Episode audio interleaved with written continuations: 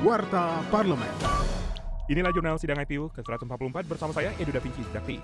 Sidang IPU ke-144 berlangsung di Nusa Dua, Bali berhasil menyepakati dua resolusi penting pada Standing Committee on Peace and Security dan Standing Committee on Sustainable Development. Parlemen dari 115 negara anggota IPU sepakat untuk menekankan kembali pentingnya prinsip-prinsip yang tertuang dalam piagam PBB serta mempromosikan rekonsiliasi dan stabilitas di wilayah konflik. Sidang yang dihadiri 33 ketua parlemen ini juga mendorong peningkatan teknologi komunikasi dan informasi di dunia pendidikan. Wakil Ketua BKSAP DPR RI, Hafiz Tohir, mengatakan kesuksesan penyelenggaraan sidang IPU ke-144 yang menerapkan protokol kesehatan ketat merupakan kebanggaan bangsa Indonesia.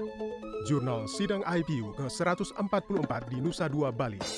Pada saat penyampaian pidato penutupan sidang IPU ke-144, Ketua DPR RI Puan Maharani mengajak seluruh anggota parlemen bekerja sama membangun dunia yang lebih baik. Ia juga tidak lupa mengundang seluruh delegasi menikmati indahnya Bali. Semoga pertemuan di Bali ini menginspirasi kita semua untuk membangun dunia yang lebih sehat, tentram, dan sejahtera.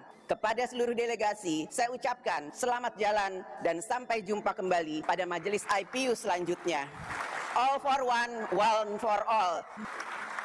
Pada bagian lain, Presiden IPU Duarte Pacheco menyampaikan apresiasi kepada DPR RI atas pelaksanaan konferensi yang berjalan baik. I need to say thank you also to your parliament, to your staff, to your colleagues in parliament. It was easy to be here for some days working hard. The cooperation of your staff was amazing. Thank you to all of them as well. Wakil Ketua BKSAP DPR RI Putu Supat Marudana mengatakan sidang IPU ke-144 telah menghasilkan deklarasi Nusa Dua. Anggota IPU menurutnya sepakat untuk mengawal isu yang menyangkut kedamaian di Eropa Timur, yaitu penyelesaian Rusia dan Ukraina. Wakil rakyat dari daerah pemilihan Bali ini mengaku merasa terharu sidang IPU yang menghadirkan ratusan delegasi parlemen dunia sukses digelar di Pulau Dewata. Menurutnya masyarakat Bali sudah lama ingin kembali menggelar event bertaraf internasional yang terhenti karena dampak pandemi COVID-19. Televisi, radio, parlemen. Demikian jurnal IPU, produksi TV dan radio parlemen. Biro Pemberitaan Parlemen, Sekjen DPR RI.